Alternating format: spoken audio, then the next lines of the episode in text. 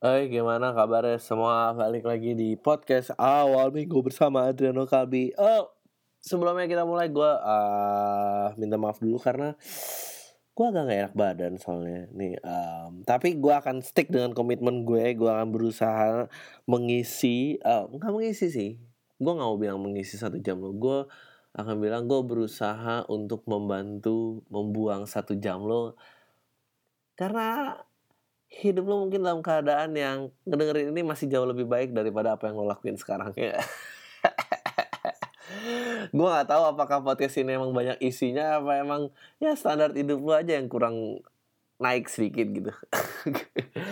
Tapi gue sih jujur aja, thank you buat semua yang udah dengerin, thank you yang udah ngata-ngatain juga, thank you yang udah ya ikutan konyol bareng lah sama gue di sini, yang ya gue happy lah ternyata. Gila, yang pertama itu ya lumayan, yang kedua agak turun, yang ketiga kayak lebih better, dan gue masih mencari sweet spotnya juga. Jadi lu tolong lah gitu, ke gue kasih lah gue kesempatan, jangan kritik apa sih gitu, kayak gue tuh emang udah niatnya gini gitu, so you know gitu. Gue emang pengen bikin 1 jam yang kering. Kalau emang ngerasa kedengerannya lama banget, ya dengerinnya sepotong-potong lah, 10 menit, besok lanjut lagi 10 menit. Gue gak ada, ini kan juga cuma seminggu sekali gitu, lu ngapain sih geber di awal gitu? Apa lu senengnya gitu semua geber di awal? Is that how you do relationship? Semua geber di awal, awalnya manis, habis itu kayak jalan 3 tahun cuma bingung mau mutusinnya gimana.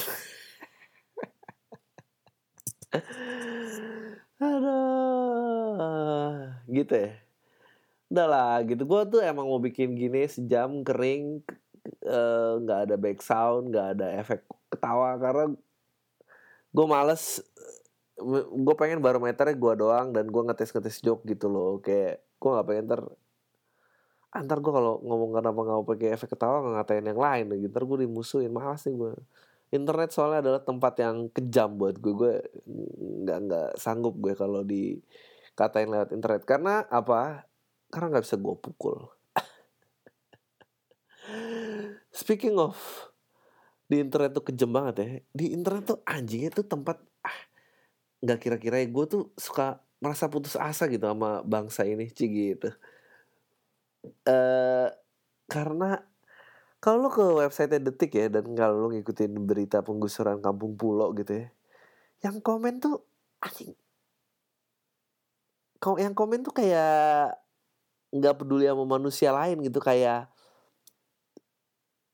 ya kayak itu aja, kayak apa namanya, kalau lo waktu perang dunia kedua gitu ya, lo di sisi Jepang gitu, terus lo ada orang Indonesia dibunuh, lo sebagai orang Jepang tepuk tangan gitu, iya benar itu ditegakin, ini kan haknya Jepang, bla bla bla bla bla bla bla gitu ya sih. Kayak anjing, ada yang waktu itu gue inget komentarnya, ada yang bilang, oh ya bagus Pak Ahok, kalau emang mau ngerapiin kerbau tuh emang harus gini caranya. Lu nyamain manusia sama kerbau, oke lah gitu. Kalau Jepang Indonesia tadi beda bangsa zaman dulu ya, tapi itu juga mesti nilainya udah berubah dong. Kita memandangnya ya emang sesama manusia aja gitu, kita gak beda-bedain lu dari mana gue dari mana. Tapi kalau yang masih harus dibedain, bukan mesti juga bedain orang lo ya gitu. Lu sekarang Menteng Pulau sama lo aja, lu belainnya peraturan gitu ya anjing. Terus kayak ngomong apa, kalau emang ini nggak berguna mau bereskan aja, dasar jadi sampah yang tak berguna. Wow gitu. Gue tuh ngerti gitu bahwa ya mereka juga salah gitu cara gue, tapi gue tuh nggak sanggup lo nyorakin orang yang keadaannya ini tuh sama kayak kalau lo menyikapi pertarungan Gojek dan non Gojek. Kenapa disebut Gojek dan non Gojek sih gitu? Kenapa nggak tukang ojek sama karyawan Gojek? Itu kan yang berantem sebetulnya kan. Kenapa jadi Gojek sama non Gojek? Jelas-jelas tukang ojek lebih original daripada Gojek. Itu cuma karena lo tuh yang sekarang nih yang punya akses internet tuh nggak suka yang berbau-bau kampung aja. Tapi kalau lewat apps lo pasti mau gitu. Yang ngomong kayak, oh ya gak bisa nih cari rezeki yang adil dong, dasar masyarakat pemalas, musnahkan aja. Men, lu tuh gak tahu lagi rasanya jadi mereka. Lu gak tahu rasanya jadi masyarakat kampung pulau lu tuh, lu nggak tahu, lu tuh tahu apa sih? Hah? Yang tiap weekend ke mall dan punya HP gitu, ya? dan nggak bisa naik motor gitu. Shut the fuck up. Lu sering ke mall bawa HP dan nggak bisa naik motor, terus lu komentar kayak gini gitu ya, kayak yo, kayak orang-orang itu tuh lu kayak nggak punya hubungan gitu. Itu problem gue, tau gak lo? Kenapa orang tuh harus semirip apa sih baru lu mau belain sama lo? Hah? Harus semirip. Gue lulus S1 gitu ya, terus punya mobil dan bisa macarin cewek, ngajak ke bioskop tiap minggu gitu, baru lu belain gitu. Baru kalau gue beda tuh baru mau belain. Udahlah gitu, diem aja. Kalau lu gak mau belain, diem aja. Kenapa sih lu harus masuk komen atau lu spread the links di Facebook ngomongin halal dengan sok-sok teori marketing dan bisnis? Kayak, oh ini adil gak adil, men? Satu punya dukungan network, satu enggak gitu. Satu pakai modal, satu enggak. Itu dilibas gitu. Aduh. Kalau lu pengen ngerti ya, rasanya gue berusaha mencari analogi yang pas nih untuk masyarakat-masyarakat yang punya akses teknologi dan kantornya ber-AC dan tiap minggu ke mall ini gitu ya. Gini, misalnya lu dipalak nih ya di mallnya 20.000 atau 50.000 50.000 deh, tapi lu duit lu 100 gitu dipalak ya. Lu kesel kan, gitu aja lu kesel kan. Terus lu ngapain? Ya paling lu dipalak ya udah gitu, paling banter ya lu bete gitu ya, itu tersimpan jadi trauma dan lu bikin lu nggak bisa tidur berhari-hari. Ini bang 50.000 gitu, kayak lu kebangun-bangun gitu. Tapi udah kan, paling lu bisa ya apa, ngadu satpam mall, ngadu sama orang tua lo gitu. Nah lu bayangin yang dipalak itu nggak pernah ke mall dan duitnya cuma 20.000 dan nggak bisa ngadu orang tuanya, men.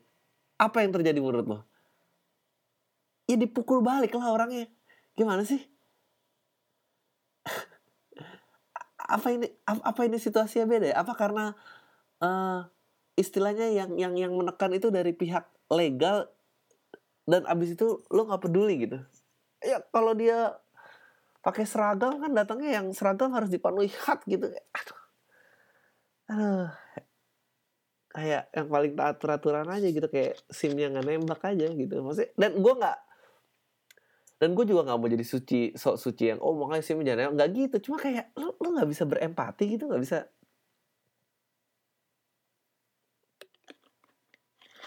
Nggak bisa apa gitu. Aduh. Putus asa gue sama orang yang nggak bisa berempati. Udah gitu punya akses internet lagi. Dan gue tuh nggak percaya ya Ahok tuh sekejam ini jadi orang. Kayak yang katanya dia tuh udah Cina galak lagi di tanah orang, kayak gue nggak percaya itu. Gue percaya karena, dan ini tuh kayaknya kesalahan media sih, Ahok tuh kayak gini karena kalau tiap ada berita Ahok yang komentar manusia kayak setengah tai ini keluar nih gitu, kayak gitu, kayak dasar langsung dia mengeluarkan opini tentang oh, manusia Indonesia yang tak beradab bla bla bla. Aduh gila, kayak anjing, kayak pernah keliling Indonesia aja gitu kayak.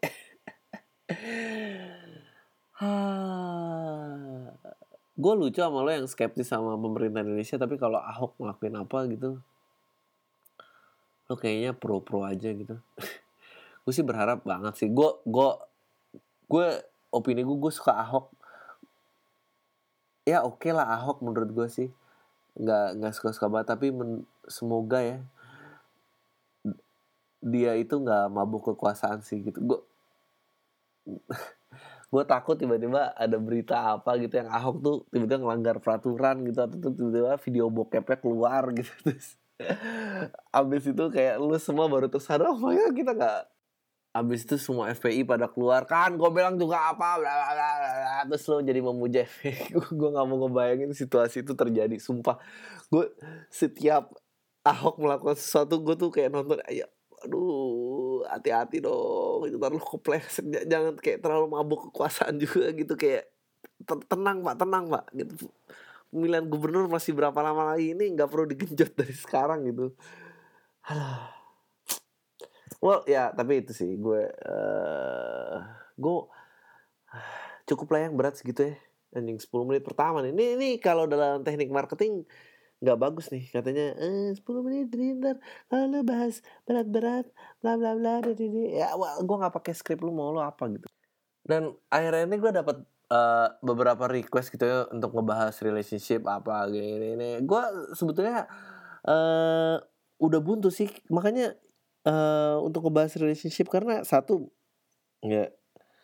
nggak satu sih, gue udah tua dan agak bosan aja. Tapi gue menunggu lu banget sih kalau lu mau ngomongin di email dan apa ini kita bisa bahas. Tapi kalau gue cerita sendiri gue udah nggak ada cerita apa-apa gitu, kayak ya beda ya gitu. Soalnya kan yang kalau ngomongin laku kan, kalau ngomongin jomblo doang nih, maksudnya kita kan nggak punya empati kan kayak tadi kan gitu. Pokoknya kalau tentang susahnya cari perempuan, anjing ada sirine gitu. Kalau susahnya cari dapat pasangan tuh pasti semua orang bisa relate gitu. Tapi kalau udah punya pacaran dan pacaran nyebelin tuh nggak ada. Itu kurang tip topik relationship yang komersil gitu. Jadi gue bingung juga harus apa gitu.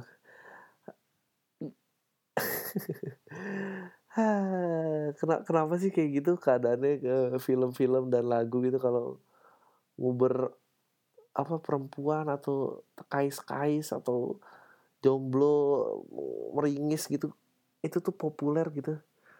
Padahal itu cuma dimanfaatkan aja, itu kan gampang banget creative thinkingnya, namanya juga ngarep terus nggak dapet ya sedih lah, senang sedih bikin gimana kayak ya udah gitu. Tapi kalau dibikin tentang kayak oh relationship gue gini, gue nggak tahu gimana caranya keluar, tuh nggak ada yang bisa relate. Aduh, sok banget sih lu. Gue tuh pengen membahas ya. Gue tuh punya 3 lagu patah hati yang paling favorit buat gue sepanjang masa gitu ya. Ya kita lihat nih. Gue pengen ngetes nih apakah lu bisa berempati sama gue apa enggak. Karena gue di masyarakat. Lagu pertama adalah Nothing Compares. Nih gue pengen membahas lagu nih tentang liriknya. Compares to You lyrics. Gue bilang ketik nih. Jadi ceritanya nih. Ini lagunya Sinéad O'Connor ini tahun berapa ya? Tahun tuanya banget. Ini anjing. Nothing compares. Nothing compares to you. Lu tau kan lagunya? Gitu. Jadi ceritanya ini lagu tahun 1990. Gitu. Tapi lagunya melewati zaman lah. Gue tuh suka banget lirik. Gue gak semua suka lirik. Gue suka film lirik yang cerminan dari kenyataan gitu, nggak jauh gitu untuk dijualnya gitu. Meskipun gue juga suka fantasi lah, Harry Potter dan segala macam, tapi dilakukan gitu. Kalau lu buka liriknya, gue bahas ini kita ini. Kalau mau relationship kan nih, gue bahas nih. Gue nggak pengen bahas spesifik. Dan lagi mulai yang minta gue bahas relationship, gue sering banget gitu ngejok twistnya relationship. Itu kan udah gitu lu pengennya dibahas ya. Apakah si A dan si B jodohnya nanti gimana? Apa emang nggak perlu kayak gitu kan gitu, kita bisa bahas yang lain tentu tetap relationship gitu. Atau Andri lo ngomong aja, lo ngapain sih? Anjing gue lama-lama gila nih nyautin diri gue sendiri. Gue tuh seneng banget sama lirik ini gitu karena dia bilang ini sebetulnya lagunya Prince, lo tau kan Prince? Kalau lo nggak tahu caranya Prince, the most beautiful girl. Tapi dipopulerkan oleh Sinéad O'Connor dulu tahun 90-an, cewek. Rambutnya botak gitu. Ini liriknya ngomong gini. Dia bilang it's been 7 hours and 15 days since you took your love away. Anjing. Buat gue sih itu jelek banget ya. Karena kalau lu pernah patah hati yang mendalam kayak tai gitu ya, terus lu nelpon lagi gak bisa, lu kayak ngitungin hari sih. Lu pernah gak sih kayak lu mau minta balik gengsi gitu, terus lu kayak ngeliatin HP gitu, terus lu kira kayaknya ada yang WhatsApp gue nih, pas lu liat nggak ada, terus perasaan lu doang gitu, terus kayak trik ya ada WhatsApp pasti dari dia nih, anjing bukan dia gitu, terus lu kayak lu berusaha dan lu tahu lu udah 2 kali message dalam 2 jam itu nggak dibalas gitu, tapi lasinnya ada dan udah kerit gitu, dan itu kan kayak anjing, dan lu jadi mikir oke, WhatsApp ketiga nih masuknya kapan ya gitu. Dan lu jadi ngitungin jam kan, anjing ini udah lewat 2 hari, udah lewat 2 jam, gue perlu gak ya WhatsApp 2 jam apa 3 jam nih, apa 4 jam, jangan gue sampai kelihatan desperate banget deh gue. Dia kayak mulai itu bener banget gitu. It's been 7 hours and 15 days. Nah, lu tuh tahu gitu kalau saat lu ngangenin orang itu banget ya, waktu tuh emang ketai sih. Gue nggak tahu waktu tuh lebih lama jalannya kalau nggak punya duit apa ngangenin orang. Gue pengen tahu tuh ada researchnya apa nggak. Kalau nggak ada duit juga masya Allah. Kayak sekarang nih tanggal 24 nih sebelum gajian gitu ya. Coba deh lu bawa, kalau ngantor gitu bawa bekal dari rumah gitu, terus lu hari itu janji sama dia lu nggak ngeluarin duit. Ih ya ampun, waktu lama banget jalannya, nggak tahu apa hubungannya, coba ngeluarin duit sama waktu tuh jadi cepet. Ternyata juga sama ya kayak kangen gitu. Dia bilang ini udah 7 jam dan 15 hari dari sejak lo mengambil cinta lo gitu, anjing. Dan gue tuh kayak, dia bilang I go out every night and sleep all day. Gue keluar tiap gue harus bahasa Inggris Indonesia gini terus ya udah bola. Gue keluar tiap malam dan tidur setiap hari gitu sejak lo nggak ada gitu. Gue akhirnya bisa ngelakuin apa yang gue mau gitu. Tapi ini tuh nggak ada semuanya kalau ini tuh nggak oke, kalau nggak ini nggak oke dibanding lo gitu, cause nothing compares to anjing nih.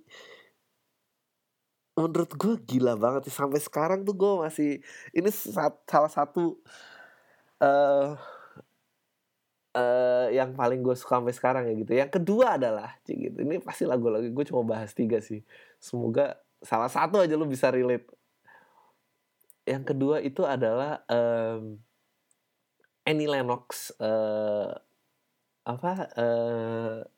No More I Love You. Aduh, tau gak lagunya? Gak tau ya? Dia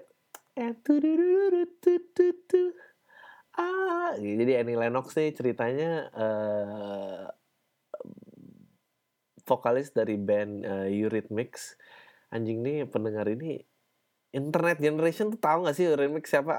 Gitu. Band tahun 80-an. Terus akhirnya dia memutuskan untuk solo. Tunggu bentar. Dia ini singlenya aslinya By The Lover Speak. Abis itu Sinéad O'Connor tuh dari band Eurythmics. Habis itu dinyanyiin ini di pas dia solo gitu. Eurythmics tuh yang paling terkenal lagunya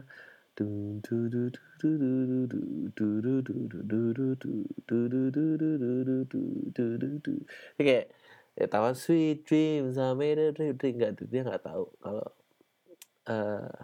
poco-poco gitu. Ini kayak No More I Love You, lo dari judulnya aja tuh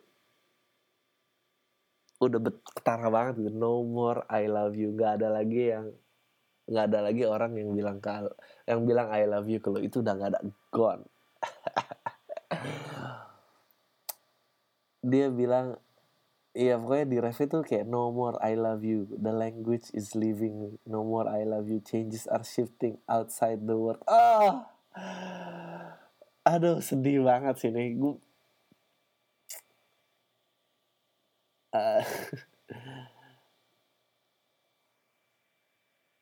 Ini juga, ini yang kedua. Dan yang ketiga, gue berusaha biar lo bisa relate sama gue.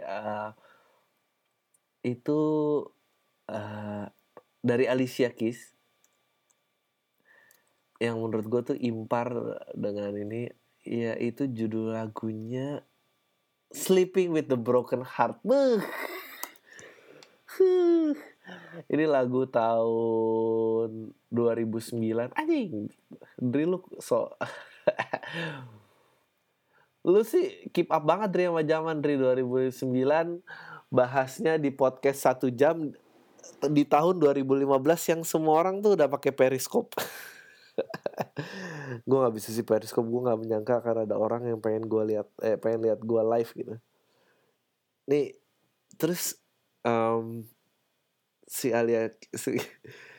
Alicia Keys ini sebetulnya nyinyir gitu judulnya. Dia bilang try sleeping with a broken heart. Coba aja lu bisa nggak tidur kalau lu lagi patah hati, anjing gitu. Tai kan, lu pernah sih kayak lagi kesel gitu terus berusaha tidur, kayak anjing gue gak bisa tidur. Yang kebayang tuh adalah perdebatan lo sama orang itu yang kayak anjing, kayak tai. Coba aja kalau waktu berdebat tuh gue bisa jawab apa yang gue pikirin sekarang nih, gue bisa menang nih debatnya itu. Tapi saya lo tuh gak bisa. Gue tuh selalu punya trouble itu. Gue tuh jujur susah banget. Tapi gue kalau debat di kepala gue tuh paling jago kayaknya. Dan gue nggak tahu kenapa perdebatan itu nggak keluar di kepala gue gitu. Kayak ya yang kan dong, mestinya kan yang nggak, ini juga salah kamu dong. Kalau emang kamu udah nggak, ya oke lah aku yang mutusin. Tapi kalau kamu sebetulnya juga udah nggak sayang amat, kenapa nggak kamu juga bilang gitu? Kenapa gue harus jadi orang yang jelek gitu? Ah tai lah lo gitu. Kan gue nggak bisa kan, orangnya nggak ada. Gue emang kalau lagi kesel tuh, patah hati tuh, aduh anjing banget sih. Kayaknya gimana gitu ya, gue kayak ya kayak misalnya apalagi yang sering diberantemin tuh kayak ya enggak, masa aku jalan sama dia nggak boleh, kamu juga temenan sama si A bla bla bla bla bla, ya aku juga jalan dong. Selalu kalau udah diskakmat gitu sama perempuan, terus lu kayak ya oke lah gitu. Terus lu pulang kayak masih kesel gitu kayak, terus lu di otak lu anjing, pas udah tidur baru kebayang kayak anjing kenapa nggak gua ngomong enggak, tapi aku main sama dia nih, aku udah 10 tahun dan nggak pernah ada apa-apa, sedangkan kalau dia kan baru ada 2 bulan di kehidupan kamu, kenapa kamu jadi jalan terus? Tapi lu nggak bisa ngomong itu detik itu gimana sih? Nah perempuan coba deh kasih tau gua gimana caranya lo selalu bisa ngeluarin pendapat lo saat berargumen. Gue sih nggak bisa. Apa sebetulnya perempuan tuh tiap berantem tuh udah kayak nulisin note, gue tahu nih gue bakal ketangkep hari ini. Dan dia tuh kayaknya bete karena gue sering main sama si A. Jadi kalau dia ini, kebetulan kan si cowok gue kan juga main tuh sama si B, gue pakai aja tuh namanya. Sebetulnya gue biasa aja sih, tapi gue bisa acting gue sebelah. Gimana gitu caranya? Gue tuh nggak gitu. Have you ever tried to sleep a broken heart? Anjing ini, itu sih yang gimana sih caranya jujur gitu? Gue tuh kadang gue nggak berani jujur karena gue takut gue tuh marah emosi dan gue bisa dicap jelek, terus dia cabut, gue jadi ketakutan. Dan gue tuh lambat berpikir gitu. Kayaknya cewek tuh selalu bisa. Gue tuh iri banget sama perempuan. Gue iri banget perempuan mau nangis tinggal bisa nangis gitu. Gue tuh gak bisa gitu. Mau nangis apa. The only time, kalau lu pernah membuat cowok lu, gak tahu ya, gue sih jarang nangis ya, tapi kalau lu pernah membuat cowok lu nangis, paling itu pada saat di titik dimana kayak cowok lu tuh udah tahu ngaku dia tuh salah, tapi dia nggak mau diputusin, terus dia nangis. Dasar banci, gaya boleh playboy ya, tapi kalau udah jatuh cinta terus diputusin langsung.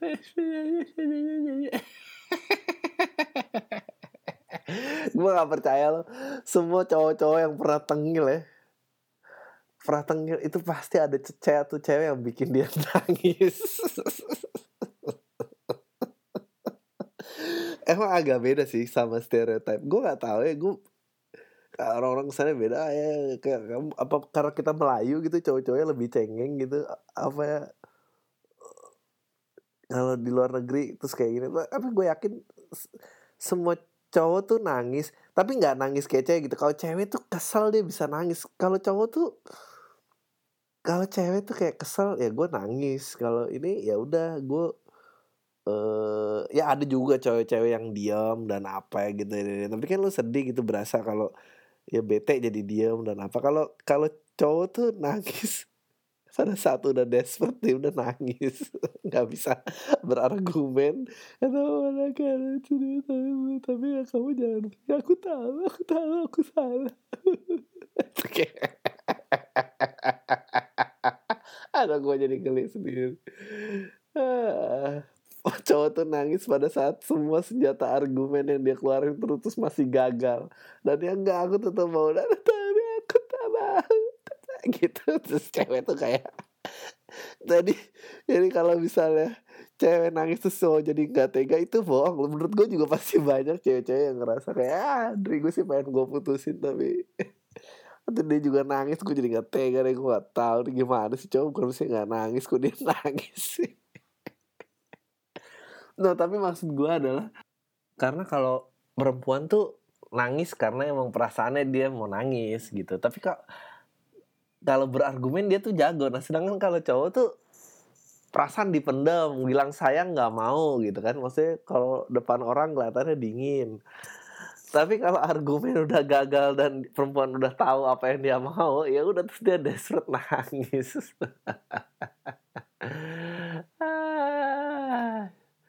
Gayanya aja gitu emang. Sebetulnya apa sih yang ditakutin cowok? Takutin cowok tuh cuma satu, ketahuan. Kalau nggak ketahuan sih tengilnya kayak tai. Kalau nggak mah aduh, enak juga ya. Oh, what do you know everybody, udah setengah jalan. Cie, time Q nih. Kita bahas apa lagi ya? Kita bahas email aja kalau gitu. Cie, gitu. Gimana? Cukup sesuai dengan standar penyiaran nggak? Cie, harus excited di setiap segmennya. Padahal sih gue cuma ngisi waktu. Ini gue ada dapat 2 email, gue pengen gue bahas langsung karena mereka berkaitannya. Dia bilang, Bang, keresahan lu terbesar pada saat SMA apa sih? Menurut gue bully nggak akan bisa diberhentiin walaupun ada larangan sebesar apapun gitu, karena tetap aja ada yang ngebully kita secara mental. Oke.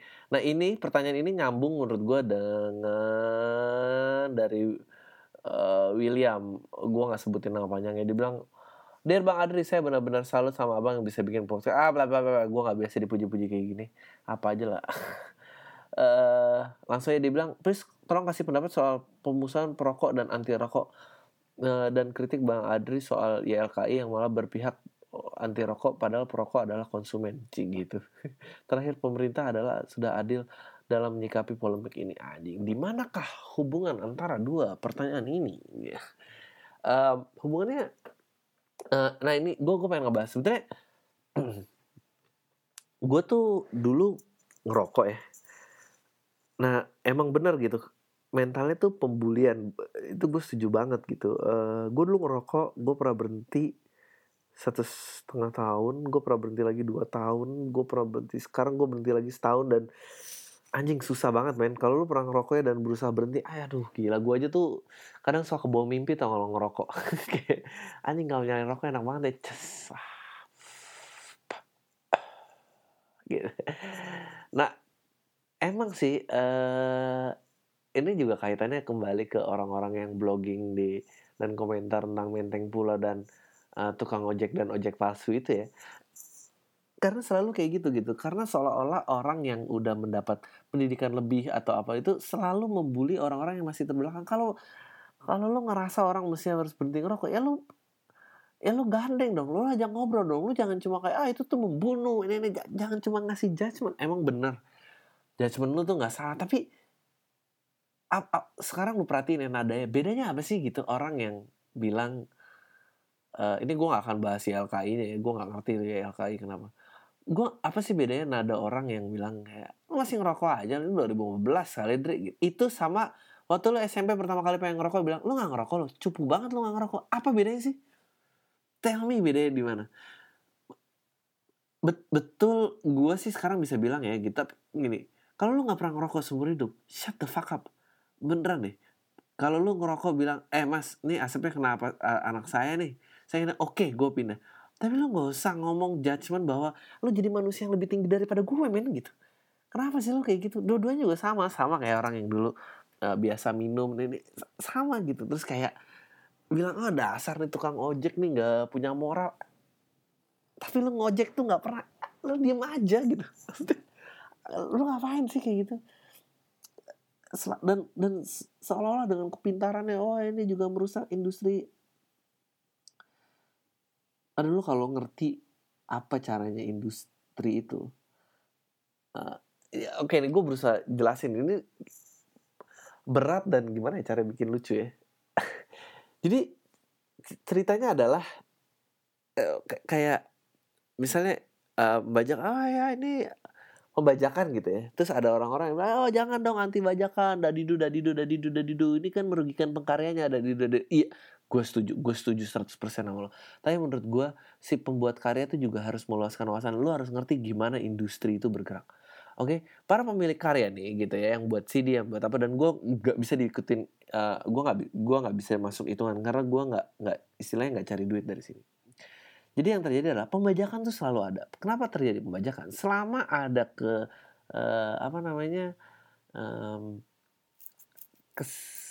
ketidaksetaraan ekonomi, pembajakan akan selalu ada. Ya kayak anjing baju lu bagus, gue gak punya duitnya, ya gue bikin palsunya lah. Itu basically human nature aja. Kalau mau adil manusia tuh kayaknya pakai salary cap gitu. Jadi kayak kalau harta lu udah misalnya 3 triliun, udah lu stop aja gitu. Lu gak bisa nambah lagi. Kalau lu nambah duit itu pindah ke tetangga lu. Kalau mau lu kayak gitu. Tapi lu gak mau kan, ya udah jadi yang kaya tuh diem aja. Jadi sama aja kayak gitu ya. Misalnya buat karya, tapi lo juga harus ngerti gimana cara industri. Oke, nyambungnya ke industri rokok adalah industri rokok tuh gede loh di Indonesia. Masih banyak orang yang pencariannya tuh ngelinting rokok, dibayar 50 perak atau 100 perak sehari. Jadi industri yang nasional tersebar itu mungkin cuma, ya ini of course dengan pengetahuan gue yang sebatas Wikipedia dan YouTube aja, yang tersebar luas itu cuma bank, telekomunikasi, terus apa? Gak ada lagi. Material, apa pembangunan, konstruksi. Oke. Minyak, oke. Tapi kalau lo berarti abis itu, tapi kan itu semua istilahnya apa ya? Makro ya gitu, dikonsumsi orang besar. Tapi yang dikonsumsi individual mungkin paling pertama yaitu rokok men, yang tersebar, yang ada industri cukup menyeluruh. Jadi lu kalau lu pengennya shutdown industri dan mengadakan perubahan mendadak, itu akan semua suffer. Jadi lu, orang yang anti rokok, lu juga nggak bisa kayak gitu berdebatnya. Ini harus ada shiftment pelan-pelan gitu. Ini sama kayak pembajakan dengan oke ya. Berhubungan dengan pembajakan adalah pengkarya-pengkarya itu adalah. Jadi yang terjadi adalah pembajakan itu selalu ada. Tapi dulu jualan fisik. Nah jadi lu tuh dipegang sama industri-industri yang membuat,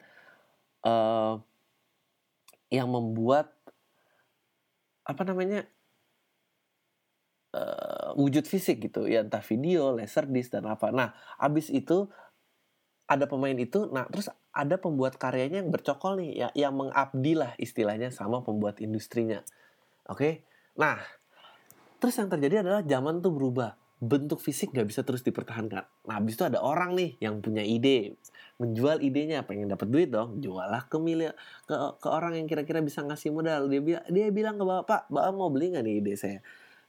Of course nih gue mensimpelkan nih. Bapak mau beli gak ide saya? Bapak kan capek nih miskin gini terus kan. Bapak mau nyalip gak orang-orang kaya yang lain gitu kan. Bapak mau nyalip gak orang-orang kaya yang lain? Gimana pak? Kalau semua bentuk hiburan kita convert ke bentuk digital. Terus dia mikir kan.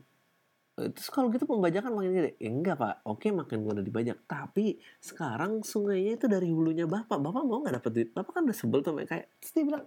Guess what apa jawabannya? Ya mau dong, lu jadi orang kaya berikutnya, lu mau. Entah orang, gue gak tahu siapa tuh, apakah emang ide dibeli, apa emang punya ide itu langsung nyodok gitu dan ngarepin perubahan. Ya udah dong, pindah dong, dibabat dong, panik dong. Nah abis itu artis bilang jangan banyak karya kita ada sebetulnya lu tuh mengutarakan hate lu tuh ke orang yang salah. Lu mesti ngutarain ke pemain industri baru itu gitu. Gue nggak percaya lo musuh lu tuh adalah pembajakan. Pembajakan tuh emang selalu ada ya, selama yang gue bilang tadi. Selama ada masyarakat yang lebih kismin, dia mau ngebajak karena dia mau sekeren dan seintelektual orang-orang yang punya duit. Tapi kasiannya adalah lu sekarang jadi nggak dapet duit kan? Iya, karena sebetulnya bukan salah lu, karena ada si konglomerat baru tadi yang pengen kaya lebih cepet, yang dia nggak peduli nasib lu. Itu sama rokok, kalau lu gituin itu juga kayak gitu pasti kejadiannya. Wah, langsung terpecahkan gak tuh otak lo, anjing ya juga ya. Gue gak percaya, tunjukin sama gue tukang bajak yang lebih kaya daripada yang punya YouTube. Yang mana? Hah? Siapa yang ngebunuh lo? Siapa yang ngebunuh karya lo? Engkoh-engkoh mangga dulu. Atau yang punya YouTube? Oke, YouTube ngasih lo duit. Oke, iTunes ngasih lo duit. Anjing, gue bayar di atas ini nih, dimatiin ya, bodoh. Freedom of speech, bodoh amat. Nah, terus gini, kalau ada dua raksasa yang berperang, itu emang rakyat yang sengsara. Iya, itu yang kayak terjadi tuh kayak gitu. Lo tuh dan itu adalah cara yang dikeluarkan si konglomerat baru biar lo tuh nembak pelurunya ke gua gitu. Bilang, enggak, gua kan enggak ngebajak, gua enggak bagi lo duit. Seberapa duit yang dia pakai. Kalau lu jualan ya, misalnya katakan lu dibeli 3 juta kopi oleh si penayang outsource website lagi. Apa namanya ini? Crowd. Kalau YouTube tuh apa sih namanya? Anjing, gue jadi sebut YouTube juga. Bayang, oke, lu bisa ditonton 3 juta kali dan lu setiap iklan yang main lu dikasih duit. Tapi kalau dulu enggak ada orang kayak dia, karya lu 3 juta dibeli orang, lo dapet duit berapa?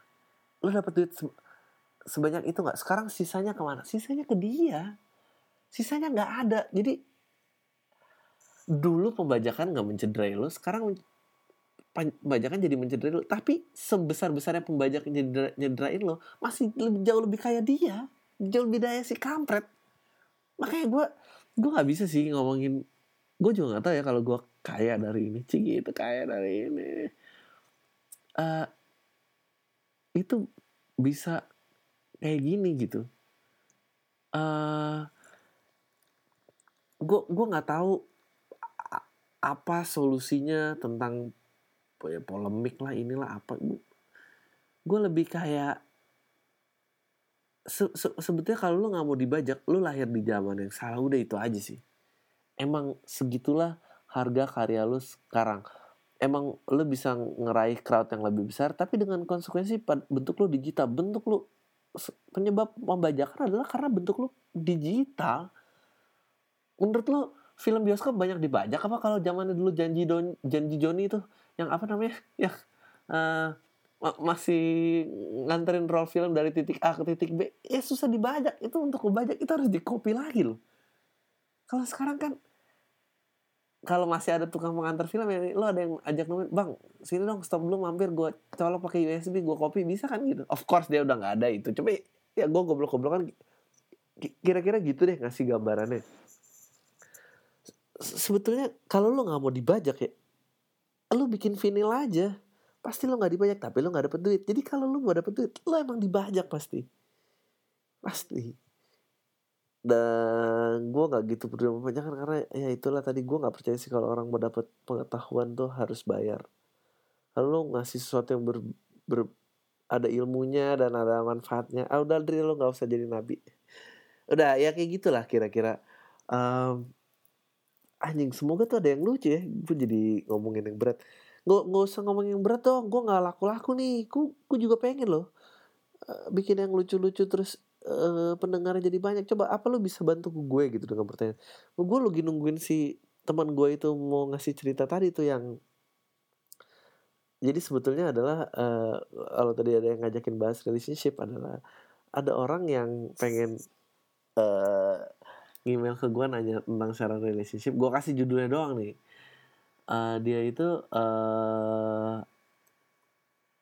dia perempuan, Chinese, sekolahnya di sekolah, sekolahnya di sekolah. Jatuh cintanya dengan ya oke, judulnya biar seru ya. Jadi dia perempuan Chinese jatuh cintanya sama Melayu yang Islamnya agak PKS. Dia dari judulnya udah seru banget kan. Gue pas diceritain kayak I know, please emailin gue dong. Nggak mau, gue cuma dikatain dong. Please. Gue kayak anjing, dari judulnya aja gue pengen bilang kayak ya lu juga sih. Tapi ini adalah sebuah tanda di mana lu tuh nggak bisa milih lu mau jatuh cinta mas. Jatuh cinta nyari gara-gara banget. Oh tapi ini kalau dibikin film sih, tapi nggak tahu juga ya. Kayaknya balik lagi ke masalah itu sih. Jomblo ngenes tuh masih bisa lebih direlate ya daripada orang yang kayak cinta waktu itu dalam kurung T-nya gitu, jadi cinta dan Cina gitu. Daripada itu ya, emang orang jomblo tuh pasti akan selamanya jauh lebih banyak. Tapi bukan berarti dong kalau lu jomblo tuh lu gak ngerti perasaan orang pacaran gitu. Karena sih gue tuh ini mau ngomongin empati susah banget. Ini semua topik gue hari ini sebetulnya topik besarnya adalah empati. Dari masalah Menteng Pulo, Gojek, pembajakan, ngerokok dan tidak ngerokok. Masa lu gak bisa sih? Biar luas dikit lah gitu. Kalau gak ntar filmnya jomblo terus loh. Menurut gue ya, satu-satunya hal yang menurut gue sangat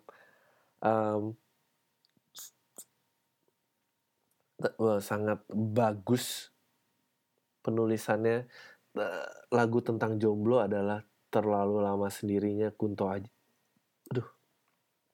Terlalu Lama Sendiri. Lirik. Anjing nih. Ini baru nih, ini baru oke.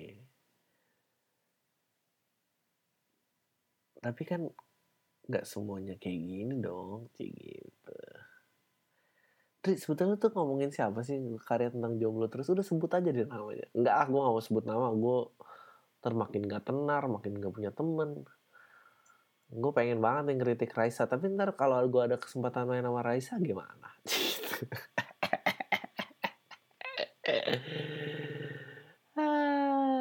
Makanya jadi orang tuh jangan sok tahu. Jadi orang tuh jangan sok tahu dah, sesuai dengan nasihat gue kemarin. Jangan sok pinter, jangan bego tapi jangan sok pinter. Tadi ada yang nanya tuh di SFM gue, kok gue masih ngerasa bego ya? Kalau lo ngerasa bego lo udah setengah menang sih. Karena kalau lo jalan sama orang yang sok pinter tuh juga apalagi jalan sama orang yang so cakep, so cantik. Biasanya kalau yang aku jelek sih dia nggak jelek-jelek amat. Tapi yang so cantik itu ya ampun. Lu terus kayak ngeliat itu suka mikir kayak, anjing nih, lu tuh lewat dari kesalahan lu berapa kali ya karena muka lu. Tapi ya gue rasanya cewek cantik tuh disebelin cewek-cewek dan disebelin sama cowok-cowok tuh karena masih banyak orang-orang yang terleler-leler gitu loh kalau lihat yang cantik. Dan oke, gue akan berbagi sedikit cerita gue, dan gue juga pernah kayak gitu kayak kan kalau cewek cantik banget pasti disebelin sama cewek dong, karena kayak anjing cowok-cowok ngeliatnya dia doang, udah gampang. Tapi terus cowok-cowok sebel karena dia berusaha mau ngedeketin tapi nggak bisa gitu, jadi sakit hati dan gitu terus gitu. Tapi gue pernah juga yang naksir sama cewek yang cantik banget ya. Menurut gue tuh kayak ketemu aja tuh gemeteran. Lu pernah gak sih ketemu cewek yang cantik banget tuh bikin lu gemeteran? Dan yang bikin bahaya adalah dia tuh, gue gak bisa bilang dia mau sama gue sih. Ya mungkin mau ya sama gue. Gue tuh kayak ya Allah, kayak halo gitu, kayak bener-bener ya apa aja deh, padahal nyambung kagak, ngerti kagak, tapi ya udah gitu, dijalanin aja gitu. Bisa kok, ini emang cocok, yang semua diomongin masuk akal. Padahal nggak ada substance-nya gitu, padahal nggak ada ini gitu. gimana itu ceritanya gitu, gue janganlah engkau terpana karena apa yang ada di kulit seseorang itu emang benar gitu. Kalau lu ngejar apa yang di luar, ntar lu nggak bahagia lo, gitu. Well, speaking of bahagia ya, gue akhir-akhir ini suka ngeliatin gembel dan berpikir kayak anjing, coba gue ada keberanian jadi gembel sih, gue bahagia banget hidup gue.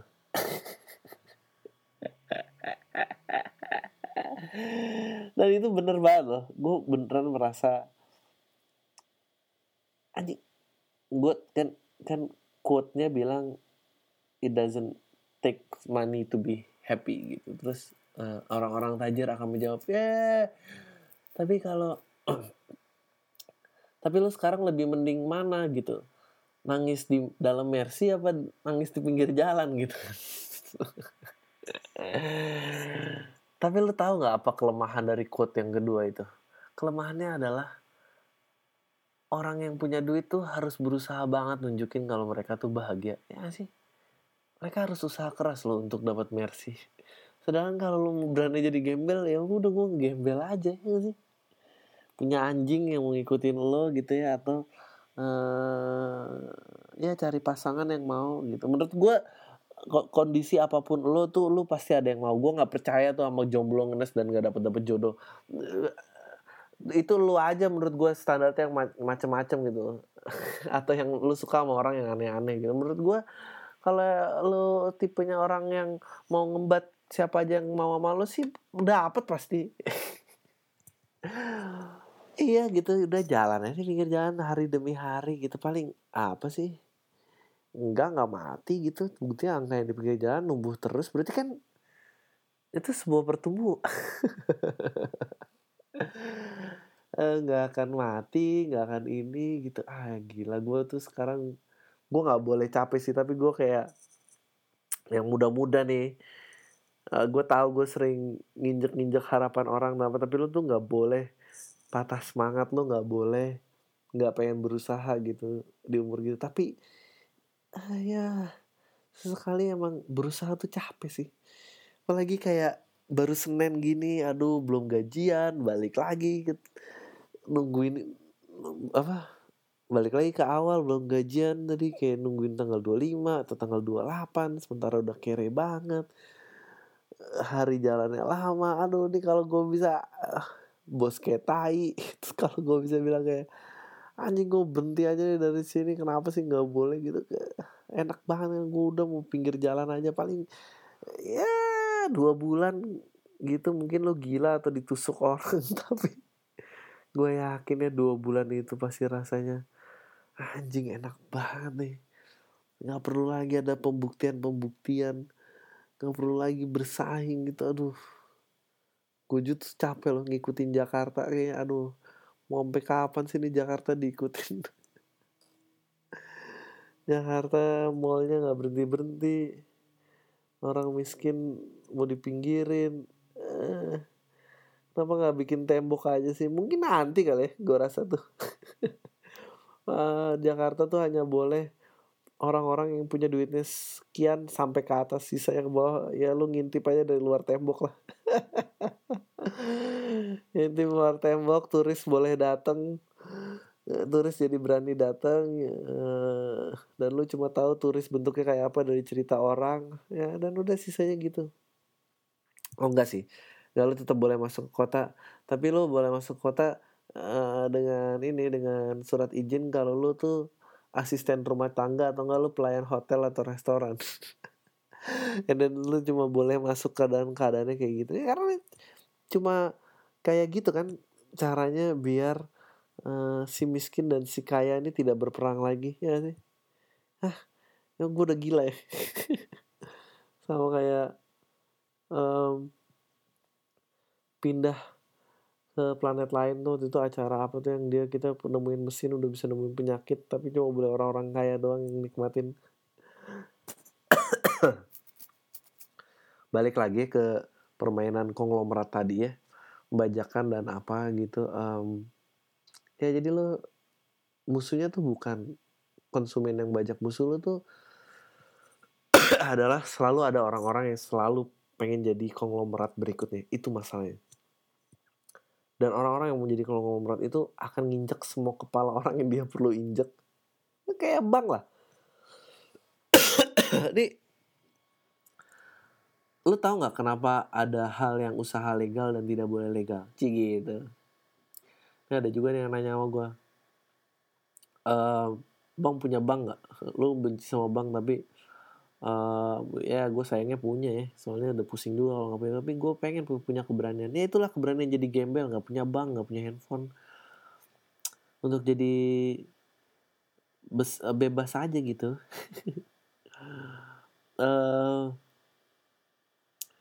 Lo tau nggak kenapa melacur itu ilegal?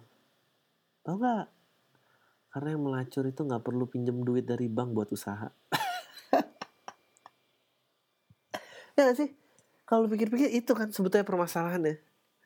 Itu kan kenapa ojek itu, ya ojek masih kredit motor, makanya dia gak gitu rese lah. Mungkin masih ada beberapa yang terjerat sama pinjaman bank. Gojek pasti dia ada duit dari bank, gak mungkin gak minjem duit dia bentuk usaha, gak mungkin. Ya kalau gak ada yang modalin lah. Jadi gak mungkin sebuah bentuk usaha tuh karena ide doang gitu. Pasti yang memberikan modal ingin lebih kaya daripada yang milik ide. Si, ya itu tuh musuh lo sebenarnya. Akhirnya denger podcastnya semua jadi gila. Iya sih. Kenapa gak boleh ngelacur? Karena pelacur tuh gak butuh pinjam duit men dari bank untuk dia berusaha. Orang mau jual badannya kenapa emangnya? Masalahnya apa? Karena orang yang punya duit tuh iri kenapa dia bisa dapat duit tanpa gue bikin gue lebih kaya. Itu masalahnya. Kenapa judi itu ilegal? Karena lo mau modal dadu. Gak usah modal dadu deh. Tebak plat nomor mobil lewat aja deh. Lo gak butuh bank. Lo cuma butuh dua orang yang sangat desperate pengen lebih kaya. Taruh duit kita bikin lo siapa jadi bandar. Lo kaya. Nah itu dia kenapa. Kenapa itu ganja itu ilegal. Karena lo bisa tanam sendiri. Kalau lo bikin kapsul, lo gak bisa numbuk itu di belakang rumah lo harus beli. Pada saat beli, yang punya ide jadi kaya, yang modalin akan lebih kaya lagi. Entah itu bank atau yang pemberi modal. Habis ini nih, gue akan diserang. Iya, lo pernah gak sih berpikiran kayak gitu? Gak pernah ya? Kenapa prostitusi atau strip club atau tempat penjudian itu legal di luar negeri? Ya karena tempat judinya itu ngutang sama bank atau ngutang sama negaranya, karena harus bangun tempat, ada atapnya. Tapi kalau yang di pinggir jalan tuh, apa bedanya judi main kartu di kasino sama lu tebak plat nomor mobil? Tell me apa bedanya? Nggak ada bedanya. Emang tai nih bang-bang. Makanya enak banget jadi gembel. Speaking of that, itu dia juga kalau nyambung-nyambung. Gue sedih sih, gue jujur sedih banget. Gue kemarin dengerin musik Indonesia tahun 2000-an lagi gitu. Ada Aksara Records dan apa anjing nih. Dulu at least ya, kota besar Jakarta atau Jakarta, Bandung, mungkin Surabaya lah. Musiknya tuh udah sampai tempat ini loh. Dan mereka tuh gak bisa survive gitu. Apakah karena pembajakan? Ya oke, pembajakan satu hal. Tapi kalau mereka lahir 10 tahun sebelum bentuk digital, mereka survive pasti. Mereka pasti bisa bertahan sendiri gitu.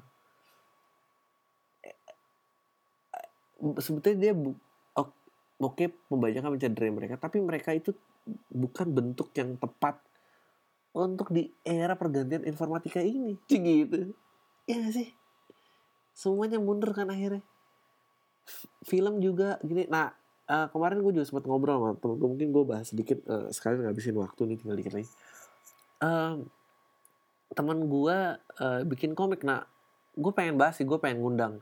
Gue gak tahu ya. Kalau film aja belum bisa survive. Komik. Film belum bisa survive.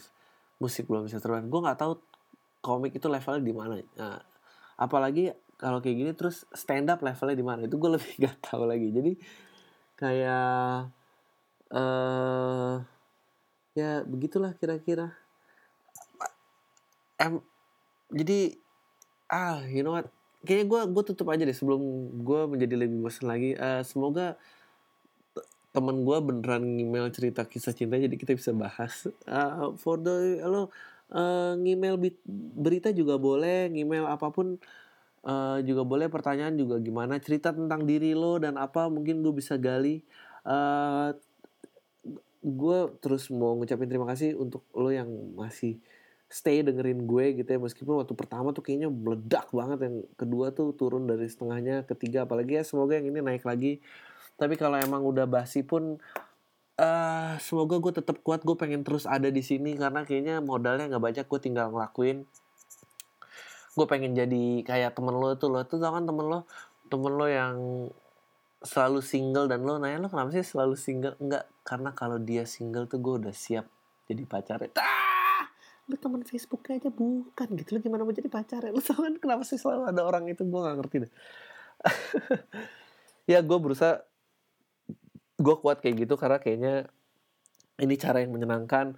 Sekali lagi hashtagnya podcast awal minggu, emailnya adalah podcastawalminggu@gmail.com, YouTube-nya adalah youtube.com/c nggak tahu lah, gue lupa apa, pokoknya c/youtube awal podcast awal minggu atau gimana, atau enggak ya cari aja podcast awal minggu di SoundCloud juga podcast awal minggu.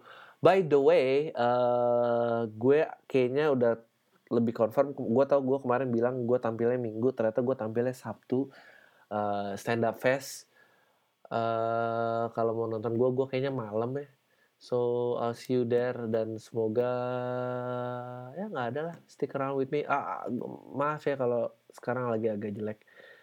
Thank you semua. Tai lalu semua.